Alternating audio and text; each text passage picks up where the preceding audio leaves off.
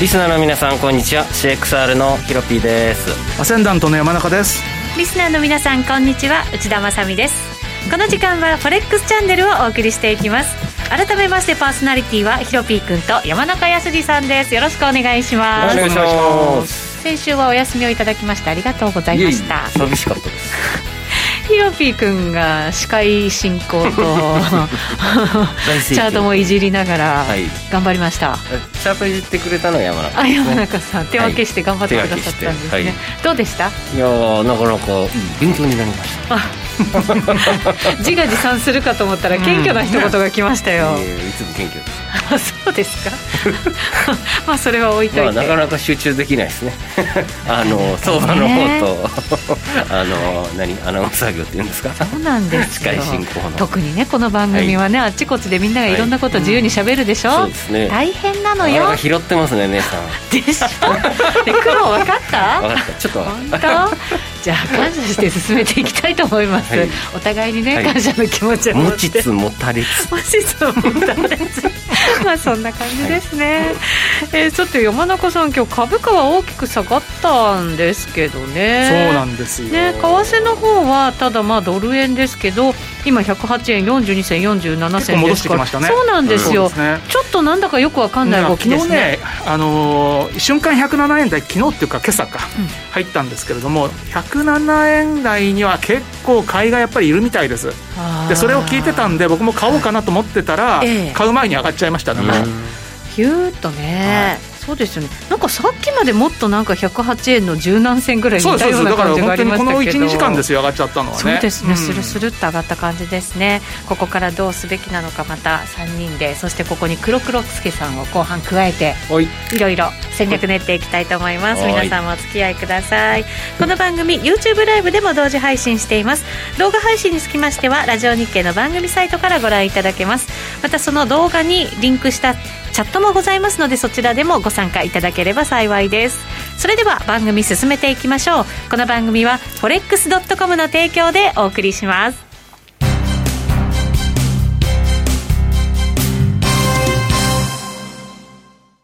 ノックアウトオプションが目標へと導く。よりシンプルな新しい通貨取引。forex.com では柔軟な証拠金設定、リスク限定、簡単なトレード設計のノックアウトオプションの取引が可能です。最大損失を限定し、高い資金効率を利用しながら利益獲得が狙える画期的な商品で、1000通貨相当から取引いただけます。ノックアウトオプションならリスクをコントロールしながら機会を逃さない。トレードに優位性を。ノックアウトオプションや FX なら forex.com でぜひお取引を。講座のお申し込みや詳細は forex チャンネルの番組ページをご覧ください。外国為替証拠金取引及びオプション取引は元本及び収益が保証されているものではありません。FX 取引はレバレッジを利用して取引代金に比較して少額の証拠金で取引を行うために相場の変動による価格変動やスワップポイントの変動により思わぬ損失が発生する場合があります。お取引の前に契約締結前交付書面などを必ず熟読し、取引の内容、危険性などをご理解いただいた上で、ご自身の判断と責任にてお取引ください。ストーン X フィナンシャル株式会社、金融商品取引業、関東財務局長金賞第291号。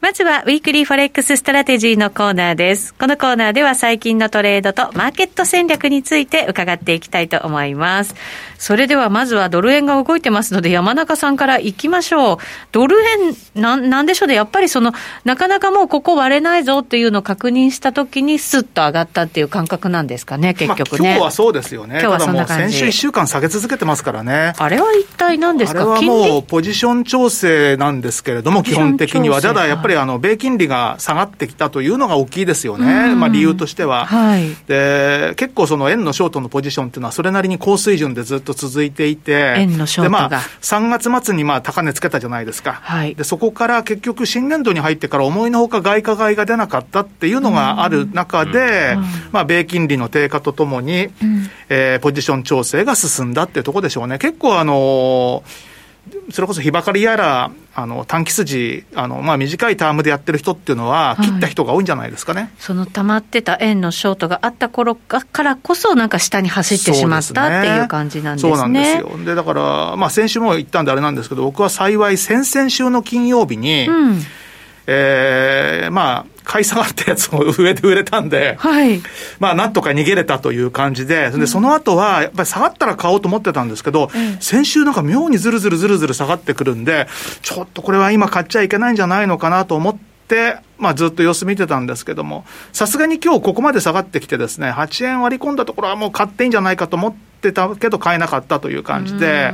ただこれもう戻っても9円も売りがいるんですよ。あ、そうなんですそか。うなんですよ。下がってきてて、9円にもすでに売りがいるんで、はいだから9円に売りがいるのと、まあ、8円割れに買いがいるのとっていう状況が、まあ、ちょうど先週の金曜日くらいからずっと言われててですね。ええで、まあ、どうしたもんかなっていう感じになっちゃいますよね、こうなると。だから、金曜日の高値っていうのも、8円の 97? はい。うん、で今日も安値っていうのが、えー7円の98、まあ、だからまあちょうどイメージ的にはその売りがあると言われてたところと、買いがあると言われてたところで止まったのかなっていう感じですよね。一旦そこを確認した感じってそうでいすう。ね、そうすると今、ここ、半値です。よ。そうですか。うーん。まあでも、ちょっとその1円幅ぐらいでの、まあレンジ相場みたいな感じでしばらくはなりそうでちすょっかとなりそううな気はしますね、個人的にはこのまんまずるずるずるずるドルが売られるとも思えないので、はい。まあ今日買えなかった人が、まあ、さっき1時間ぐらい前に買ってんのかなっていう感じもするんですけど、これじゃあ、ただ、今度じゃあ戻ってどこなんでしょうねっていうと、まず最初、引っかかるのは多分8円の75ぐらい。 8円の75ぐらい。うんだからそのあはい。たりでもって止まってしまうか、あるいはそこを抜けて、まあ、9円。あの売りがあると言われてるあたりまで、まあ、戻すのか、はいまあ、どうかっていうとこでしょうね、まなだるほど今週始まってすぐなので、まだまあ火曜日ですからそれなりにねうねん。うーんまあ、どあのどっちに行ってもいいようには、ちょっとそろそろ構えてないとかなっていう感じですね。うんそうすると、じゃあ、108円75銭あたりを、どんなふうに動くかどうかで、そうですね今後の戦略が変わってくるだと。ただ、今のこの状況からすると、ちょっとまあ個人的にはどうするか分かんないですけど、市場参加者の人たちで、えー大方の人はその辺に来たら、ちょっと売りたいと思うんじゃないかっていう、そんなイメージはありますね。なるほどうん、これ、どうですか、ずっとその、まあ、ドル買いが続いてきて、それが今、ちょっと途切れて調整してるみたいな感じなんですけど、調整というふうに思っていいのかどうなのかですよね。調整というふうに思っていいと思います。あの、まあ、やはり3月末に抜けたっていうのを重視したいんですけども、ただちょっと気になるのが、先週いつでしたっけ日経新聞の一面に、はいあのー理論価格に比べてドルが高すぎるっていう記事がありましたよね。はい14円高いでしたねもうよく見てます、うんもう、うんうんいやそういうようなのを、ちょっこにポンと出てきたりするとですね、気にする人もいるかなと思ってて、多分いたんじゃないかなって感じしますねあ。ーまあ下げたい人がいたのかないろんな人 がいるからね。うん、なるほどね。そうすると、じゃあ108円75銭あたりでどう動くかというのを要チェック。そうですねということですね。さて、ヒロピー君は、はい、えー、1枚ましたよ、ユーロ。一枚いま した。上にね、そうなんですよね。 1点になんかどうかなと思ってたら結構。いっちゃいましたねいっちゃいましたよ。まああっね、さり。と抜けたんですけあっど、さりそ抜のけ手ま前したで、金曜日の高値を超えたあたりに、やっぱストップがあったみたいですよ。あ、そうですうん、か。 1.1995、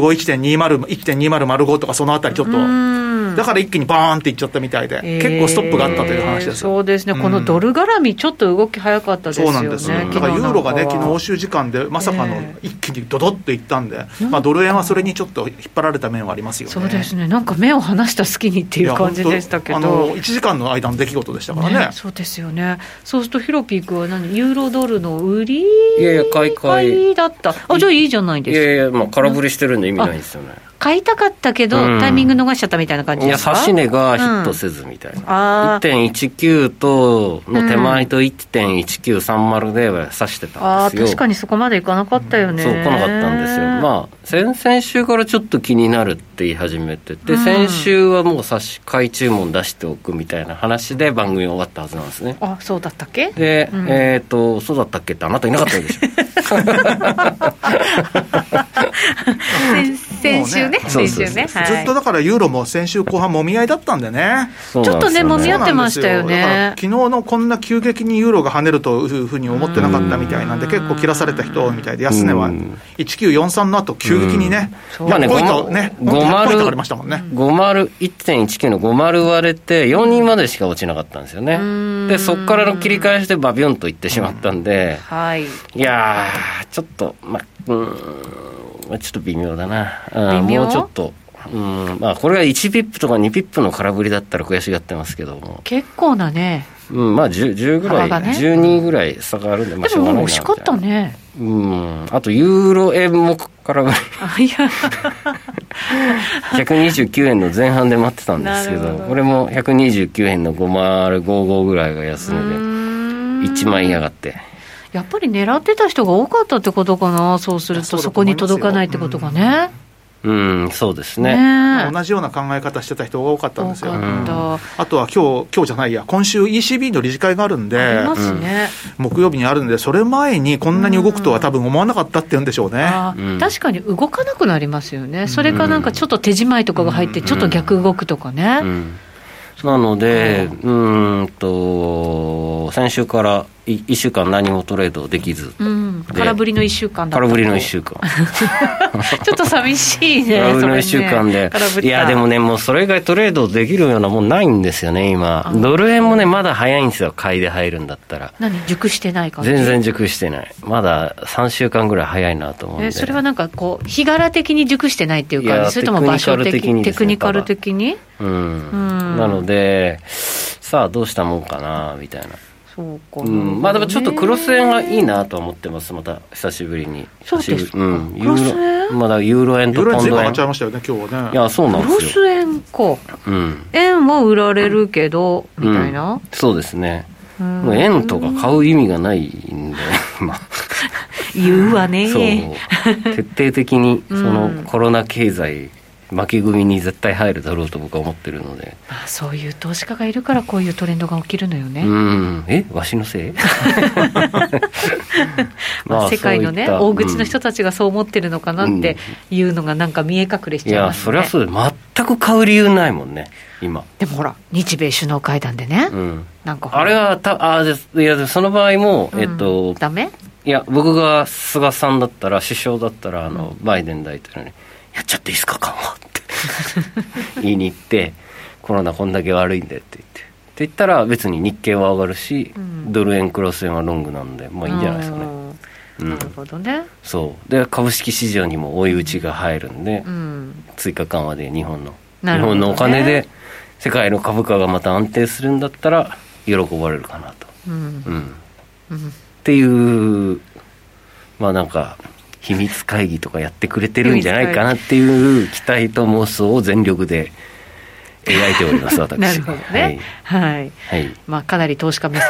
で ね。 まあ今回は金金融とか ね、そういう投資関係の話は多分あまり出なかったでしょうね。うんあとオリンピックやんのみたいなうんまあ、オリンピックの話は出たでしょうけど、そこもねまあ、それよりもいざっていうあったで時に、ちょっと中国と戦争が起きた時どうするよっていうような、そっちですよねそっちの話でしょうねんそうですねやっぱりねそれの意思をなんか確認するみたいな感じなのかももしうれないけどね、台湾を独立国家として認める、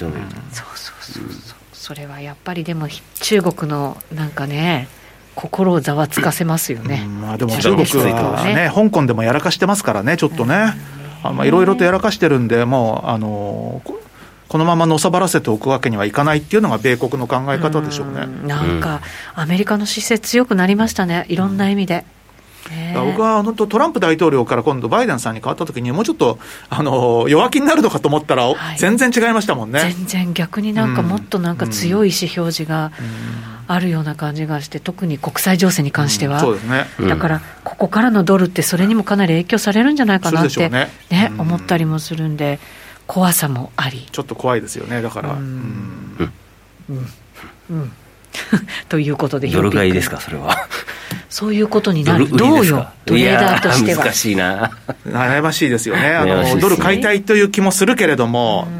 でも意外とその最近、トラブルが起きたりするとね、ドル、本当に売られたりすることも多いですからね、 でもそういった国際情勢が荒れるときは強いドルを求めるので。そうなんですねだからもう、ね、それこそ絶対的じゃなくて、もう相対的にどうかになってくるんで、そうなると、うん例えばじゃあ、日本と米国って考えたら、中国により遠いのは米国ですからね、うん。うんそうか、うんそういう意味でだからそういう意味ではドルが買わわれると思いますよ。あー位置的なものも重要ですよね、うんいや位置はまずいですよ日本はやっぱりうん確かにそうですね、さて結論が出たのか出ないのか分かりませんがこの後お知らせを挟 んで黒黒助さんに加わっていただきましてさらはにいこの先の戦略考えていきたいと思います、一旦お知らせです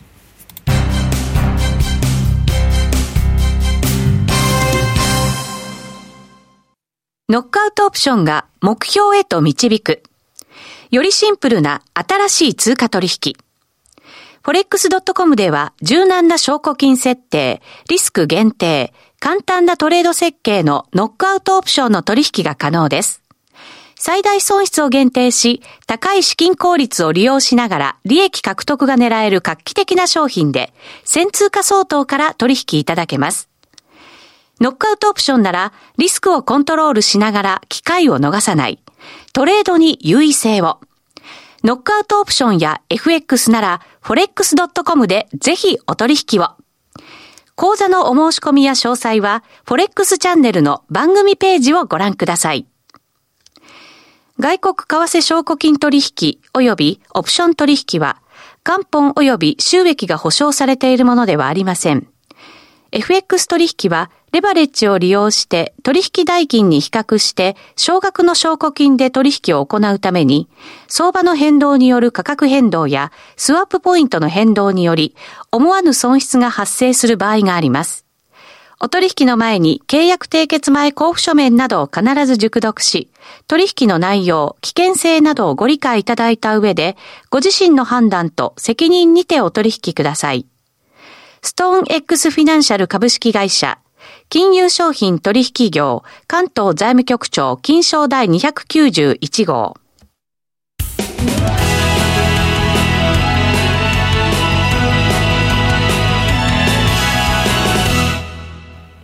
ここからはフォレックスラウンジのコーナーですそれでは早速今日のゲスト波乗りトレーダー黒黒助さんですこんにちはこんにちは。よろしくお願いしますよろしくお願いしますどうですかトレード波乗ってますかうーん、そう、普通ですね。そうでもな いかな。そうでもないはい。でえも、うーん、そうですーね。ちょっと流れ変わったっぽい感じするじゃないですかドルの流れもね、もそういうのも影響してますずっと乗ろう乗ろうとこう考えてる通貨ペアがいくつかあったんですけど、ええ結局やっぱ、ん気づいたら行ってるっていうか、うはーあん、うまく乗れなかったですね。それはまあいろいろな通貨によって様々でしょうけれど方向性はドル買いの方向でやりたいなと思ってたんですかあ、えっとですね、えドドル、ドル関係は、あと円とか、その辺はちょっと手をつけてないんですよ。もう分かえんなす逆ぎて。にもう外しちゃうっていう感じなんだもうはい。その中でじゃあ分かるものでやっていこうそうですね探してっていうので今ほう一つ、えーポジション持ってるんですけどおじゃあユーロ王早子で速すかおおえなんで惜すしごいいでなんすかねユーロポンドだ あそうですほらおおえーす ごい結構動きましたよねユーロポンドもねそうですねね結構動いて本当はもっと上の方というかあ、はい今持ってるのが0.866はい、ユーロポンド、冷やしは出いしチました。ャート画面切り替え多ま分したユーロ時も似たようなチャートの足型してるんあじゃないかな。そういや、多分黒助さん好みだろうな。そうですねチャートユ形ーロ状だろうなって思って。絡みをずっと狙ってましたね、へーでユーロポンドのユーロポンド1時間のが1時間見出やせすますいかかもしれないですね、はい、1時間。 1時間今切り替えてユーロポンドはいよ1時間はい一時間足でチャート分析しますはい、は出いた。あおお、はいでえーっとどこに線を引き、引くでしょ0.8695あたりの、 86まあ、上のレンジ、う。ここは。えっと、 8695ですね。はい、えっ、と、全然上じゃないか。そうですね。えってことは売りで持ってたってことですよねえっと、 86実際は一番もっと下で持ってるんですけど、はいえー今のあそうか引いてもらったひあそこひくらいでですねはいあそこのレンジあたりで、はい、あ、のこっち。えっと、 85? 0.8695で、ショートしたのか。レンをジがある狙んってですたんです。なるほど、はい、あーその辺のなんかごちゃごちゃしたところで、うんうんうん。あでーその辺で、レンジで動いてたところを下抜けたとするところを入りたかった、入りたかったんですよ入りたかったはいうんそのレンジを下に抜けていくんじゃないかなと思ってはい狙ってたんですけど、まあ、その狙ってたのは、まあ、モメンタムっていうインジケーターのうんダイバージェンスだとか、うん。あとはえーっとあそうヒロピーさんの得意な RCI はい。とかもまあ見てたんですよね、はい。まあ、そういう条件が揃っモメンタムて、まあ、いつも本当ワンパターンなんですけど僕の場合は。いやいやいやその決めたことを決めたようにやるっていうのが一番難しいね山中さんことですもんね、これでもごめんなさいレンジで動いてきたじゃないですか、その後一旦上離れしてるでしょそうですそれそこってなんかやっぱりちょっと騙しにっていうんですよね多分そう本当だったらあ一般そ的にはこで上抜けたと思って、はい上についていきたくなるじゃないですかはい、その後下ででも入ったんですよねそうですだから、うんえっと、結構あのレンジのとこでショートを何回かこう打ったんですけど、うんうん。結局縦に戻されて、はいなんか利益が出ないような感じだったんですよはいで最後は上に抜けていっ抜てけていって、うんで損切りに なってはい、うん。そこで一旦はでね一旦ちょっと心折れ て様子見よううん。で見たらすんなり下がっていっちゃったあれよあれよなるとほそ言っしたてらし乗まりわ遅れれたたなって 次はこれは完全に騙しに食らっちゃったわけです ね。でもこれ騙し多いですね、これ。そうなんですよこれ一発騙して、えなーんかこれまあち 怖ょっいと、まあ、騙しではないけど、これ完全に2回目の盛大な騙しですよね。そうですねなかなか意地悪ですね。えユーロポンドってそういう特徴があるのやっぱだまだしいやー騙し出に出やすいとかそんなことあないやんないからな、ユーロポンドドは。うんじゃああれだ砂浜で波見てたら大きい波来ちゃって乗れなかっ来たちみたゃいう いなつの間にかもう来ちゃってたって来ちゃいっうてたっていプうプロがトレードする通貨ペアですからねえそうなんですあかそうですようんあのへー一番世界で取引されてるのがユーロドルなんですけども、はいはいユーロドルはし素人って言ってし訳ないインターバンクでもまあ誰でもできるんですよ、であのー上手な人って昔だったらばポンドマルクとかああすごい動いたって言いますよでねそういっただから今で言うとユーロポンドなんですけども、ええクロート好みの通貨ペアですよヨーロッパの中ではうん。あそうなんでクすロよ、ねー、ト黒黒助さんですか黒助さんだけどね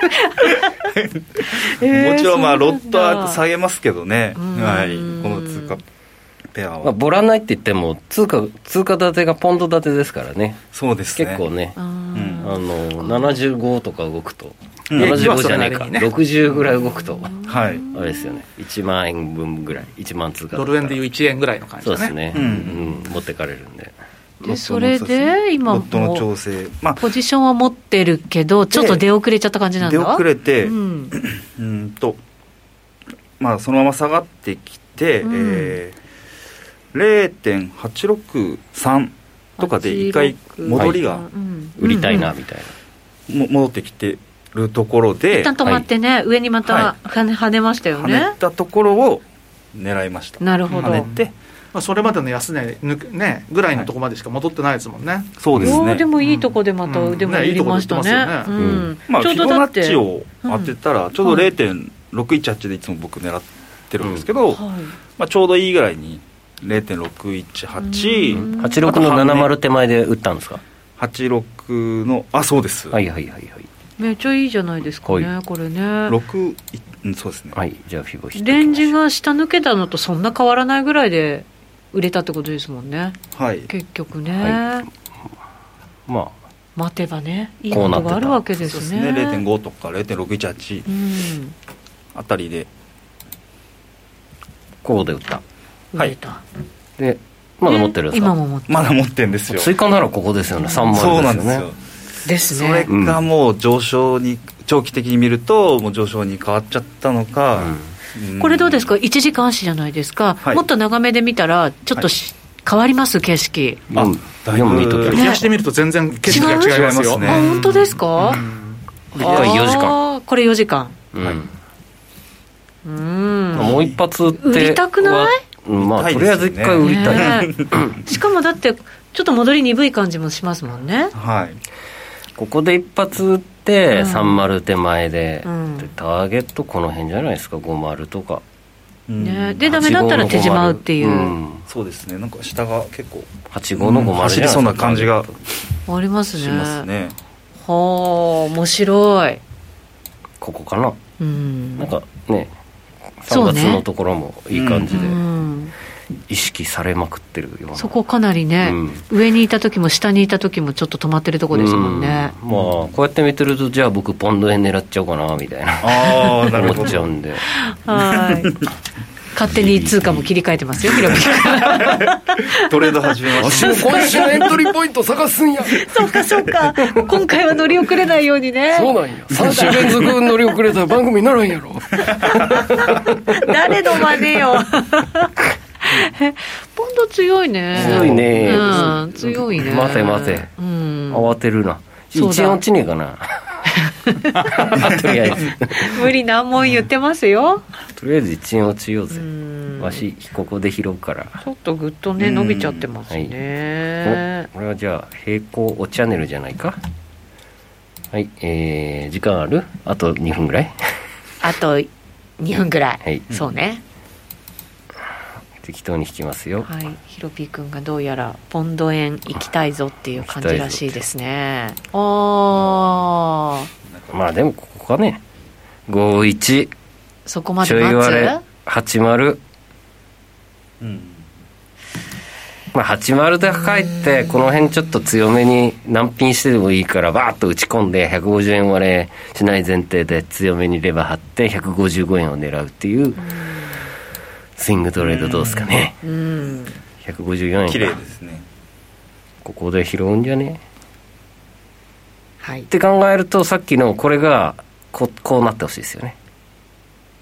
どうなってますユーロポンドああそうなるほどねそうそうそううん黒助さんの感じでうんうんうんんそう待てよ。ダメだろ。そうそうそうそうそれじゃダメよもっと1万やん。うんいかんね、うんじゃあちょっと黒助さんの含み益は我慢していた だいてもうちょっと我慢していただいて自自分都合になってま分す都よ合でね、そう、はい本当にやってることはね、本当の向きは逆ですからね。そうです よねなんかこうちょっと頭の中混乱してきますねなんかねいろいろとりあえず円買いにななればいいんだね、とりあえずうはうんんうんちょっとあの一旦なはんかドル円のまた108円下を引っ掛けてくれて、たまたまヒュンと落ちるとか、おーそうするとまたなんかいろんなチャンスがね、うんいろんな通貨で出てきそうな感じがそうでね、ありますけどね、さあどうなるのかというところですねその今週のポイントとしては ECB だと思うんですけど山中さん ECB 別に特に動いやかず特にないと思いますよ、あうんの4月に入ってから、緊急プログラムでもっての債券購入を加速させるって言ってたんで、ええまあ、それを、まあ、あの振り返ってみましょうというところと、ただちょっと今、あまりにもユーロドルが急に上がってきてるんで、そうなん最ですよ近に入って、はいまあ、ユーロについて何か言う可能性がないとは言えないという点で。やっぱり高くしたくないですもんねそりゃそうです ECB よとねし。てもうんねだ、からそこだけがちょっと注意かなと。うん ECB もねまだまだやっぱりヨーロッパがコロナのウイルスでねそんなにこううまくいってないだけにねだからまあ緩和姿勢は続けますよっていうのは言うとは思いますけども、でもそれじゃ動かないですよね。もうでももしかしたらちょっとね今度上値抑えられるそうそう、だからユーロそのうそう為替水準について何か言うと、ちょっと動くかなっていう感じですね。ですね、はい引き続き YouTube ライブで延長配信ご覧になっていただきたいと思いますラジオの前の皆さんとはそろそろお別れとなりますまた来週お耳にかかりますこの番組は forex.com の提供でお送りしました